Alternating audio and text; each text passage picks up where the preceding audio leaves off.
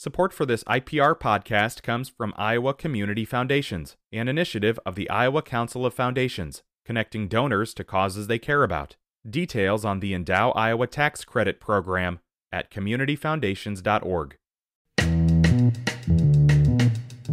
Today is Monday. It's the 11th of September. This is Here First from IPR News. I'm Clay Masters. Donald Trump stopped at a fraternity house in Ames before heading to watch the Iowa Iowa State football game this weekend. His visit to Iowa on Saturday underscored how he remains far apart from his rivals. His campaign tightly choreographed his afternoon, which began with him greeting hundreds of college students. He flipped hamburgers and tossed footballs into the crowd. Then he took a motorcade to the stadium and watched the game from a major fundraiser's private suite. Trump again skipped the closer interactions with voters that are a cherished Iowa political tradition. He has not paid a price so far, as he remains far ahead in Iowa and nationally. The first in the nation Iowa caucuses are scheduled for January 15th. New data have shown that abortion in Iowa increased 11% in the first half of this year as compared to 2020.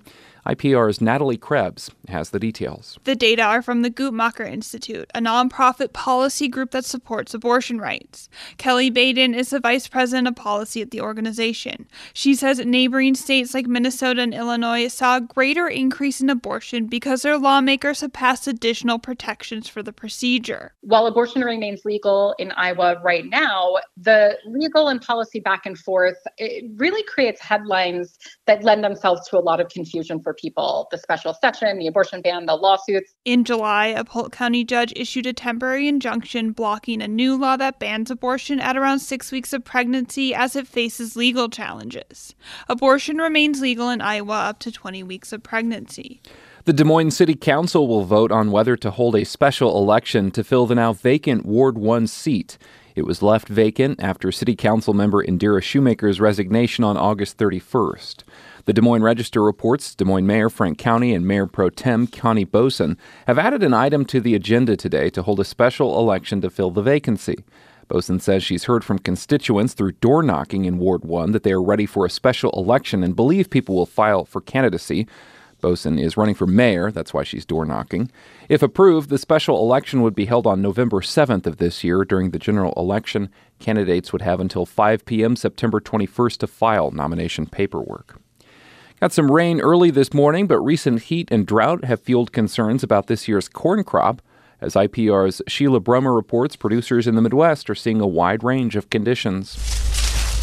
Dolph Ivner walks through a western Iowa cornfield with leaves turning from growing green to a dried out hue of brown. You pull your ear off, and you can see it's tipped back, which means it didn't fill all the way out, so it ran out of moisture. Ivner estimates big swings in yields from 200 bushels per acre on his farms with heavier rainfall to around 40 in spots stifled by a third year of drought. Until you run the combine, you don't know, and it's 100% has to do with lack of moisture. The latest USDA crop report shows deteriorating corn conditions with the biggest impact in the heart of the Midwest.